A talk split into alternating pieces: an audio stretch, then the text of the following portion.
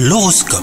Vous écoutez votre horoscope les lions Arrêtez de tenir l'être cher pour acquis, souvenez-vous qu'il faut entretenir la flamme au risque qu'elle s'éteigne définitivement.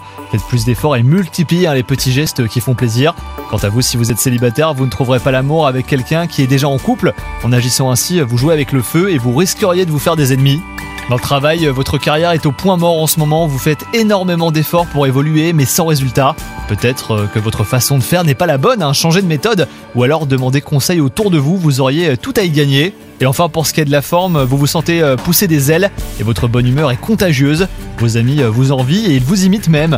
Profitez-en pour les initier à vos hobbies et même à vos passions. Bonne journée à vous